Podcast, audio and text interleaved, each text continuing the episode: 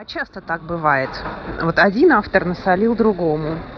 Но не каждый автор отвечает кулаками, некоторые и словами могут ответить.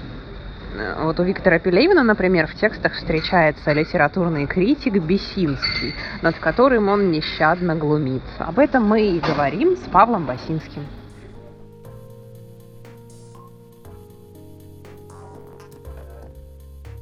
Не, ну скажи я... А в книге «Поколение П», там где есть персонаж... Это Пелевин. А не Прилепин. Не, я говорю Пелевин. А кто с Пелевином общается? А я не знаю. Я тоже не знаю. С ним никто не общается. Он же живет совершенно такой. Закрытые люди. Некоторые же вообще сомневаются, существует он или нет. Многие писатели так живут. Вот. И я знаю, ну вообще-то... Не, он существует. Он существует, он есть в реестре индивидуальных предпринимателей. Да, есть люди, которые его знают, но он же не общается ни с кем, он не дает интервью. Нет, он у меня был в семинаре. В Лит-институте, но тогда он еще не был Пелевиным. То есть он был Пелевиным, но еще не был никому известен. Он учился одно время в Лит-институте. Он не докончил, он ушел. А я там вел, я как раз начал там преподавать, вел семинар по текущей литературе, не творческий семинар. Творческим он был у Лобанова. В кадре дверь деревенского сортира. Жужжат мухи. Дверь медленно открывается, и мы видим сидящего над дырой худенького мужичка с похмельным лицом, украшенным усиками подковой. На экране титр. Литературный обозреватель Павел Басинский. Мужичок поднимает взгляд в камеру и, как бы продолжая давно начатую беседу, говорит: «Спор о том, является ли Россия частью Европы, очень стар. В принципе, настоящий профессионал без труда может сказать, что думал по этому поводу Пушкин в любой период своей жизни, с точностью до нескольких месяцев. Например, в 1833 году в письме князю Вяземскому он писал: «В этот момент раздается громкий треск, доски под мужичком подламываются, и он обрушивается в яму. Слышен громкий всплеск. Камера наезжает на яму, одновременно поднимаясь». Модель движения камеры — облет «Титаника». И показывает сверху поверхность темной жижи.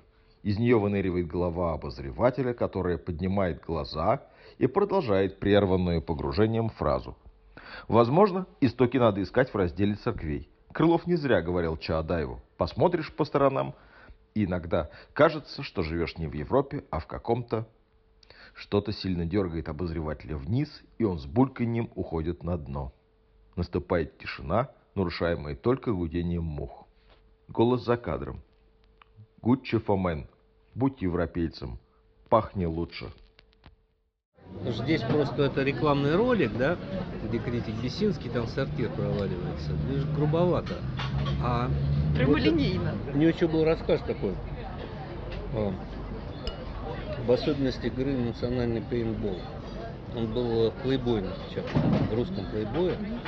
Это еще до Generation P, и там был тоже критик Басинский, который... Там было смешнее, на самом деле, чем здесь. Вдруг на него обрушилась статья «Кабы сдох», написанная неким Басинским из газеты «Литературный базар». Несмотря на то, что Басинский трудился в органе с таким обязывающим названием, он не то что не мог подняться до базара с большой буквы, он вообще не умел этот самый базар фильтровать. Он ничего не понимал в поэзии и был специалистом в основном по молдавскому портвейну и русскому гештальту. Больше того, он даже не имел никакого понятия о том, кто такой Яков Кабарзин. Стихи, напечатанные в альманахе «День поэзии», были первым, что подвернулось под его дрожащую с похмелья руку. Есть во всем этом какая-то грустная ирония. Напиши, Басинский, хороший отзыв о стихах Кобзаря, он, возможно, стал бы частым посетителем русской идеи и получил бы хоть какое-то представление о действительной, а не высосанной у Шпенглера природе русского гештальта, которого он так и не смог постичь. Но он накатал один из своих обычных борзо-зловонных доносов в несуществующую инстанцию, из-за которых, говорят, завернутые в базар продукты портились в 2 раза быстрее, чем обычно. И почему он выбрал именно вас в качестве персонажа? Это признание своеобразное? Или вы ему насолили? Как мне объясняли. Поскольку он был у меня в семинаре, он писал как заочник работы курсовые, и я их вроде как хвалил, там, то есть я начитал пятерки, там, писал на них очень там, восторженные рецензии. Но я их забыл, потому что студентов было много.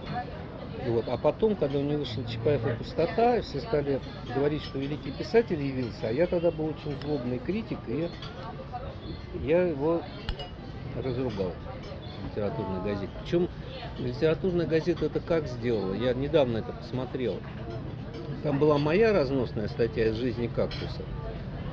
И параллельно они заказали Диме Быкову хвалебную статью. Это называлось «Две точки зрения».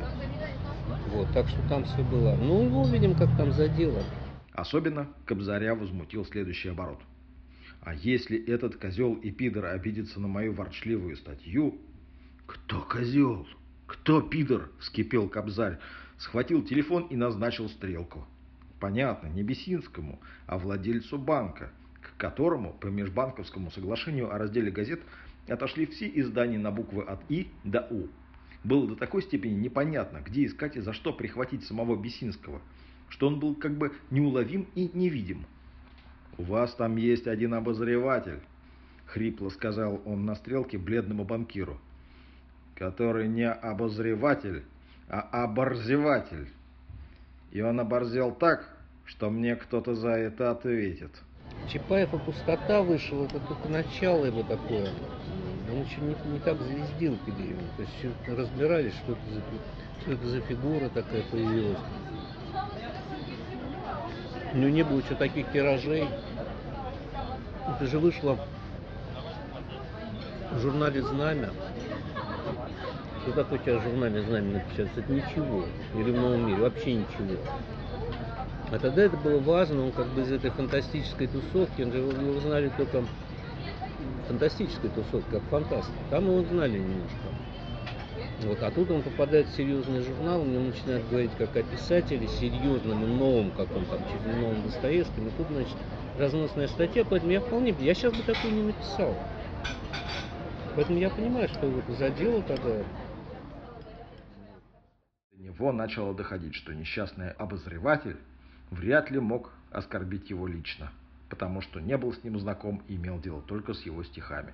Так что и козел, и пидор были, видимо, обращены к тем мелким служебным демонам, которых, по словам Блока, уйма в распоряжении каждого художника. «Ну что ж», – буркнул Кобзарь, неожиданно для оправдывающегося банкира, – «пусть демоны и разбираются». Банкир опешил, а Кобзарь повернулся и в сопровождении свиты пошел к своему золотому Ройсу. Никаких распоряжений относительно обозревателя сделано не было, но осторожный банкир лично проследил за тем, чтобы обозревателя как следует избили и выгнали с работы. А вас задел его ответ? Да нет, мне понравилось. Убить его он боялся, потому что не мог предсказать, как изменится настроение Кобзаря. Прошло 2 года.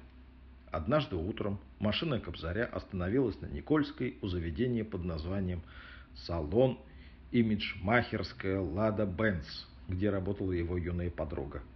Кобзарь шагнул из машины на тротуар, и вдруг к нему кинулся ободранный маленький бомжик с велосипедным насосом в руках. Прежде чем кто-либо успел что-то сообразить, он нажал на поршень, и Кобзаря с ног до головы обрызгало густым раствором желтой гуаши. Бомжик оказался тем самым обозревателем, решившим отомстить за погубленную карьеру. Я почему связываю это с Лит-институтом? Я знаю почему. Потому что там этот критик Бесинский, перед тем, как утонуть в сортире, он рассуждает о Шпенглере. А это было время, когда я преподавал в институте, я тогда...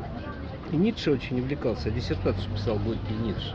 И Шпенглером, соответственно, как последователем Ницше. Я помню, что я студентом этого Шпенглера и про этот гештальт, который он рассуждает про гештальт, я им там все время мозги пудрил.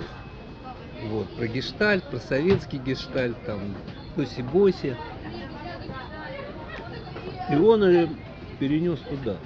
Словом, это было запомнившееся всем торжество. Омрачило его только известие о том, что обозреватель Бесинский утоплен неизвестными в бочке с коричневой нитрокраской. Кобзарь не хотел этого и был искренне расстроен. Краткая история пейнтбола в Москве Рассказы Виктор Пелевин.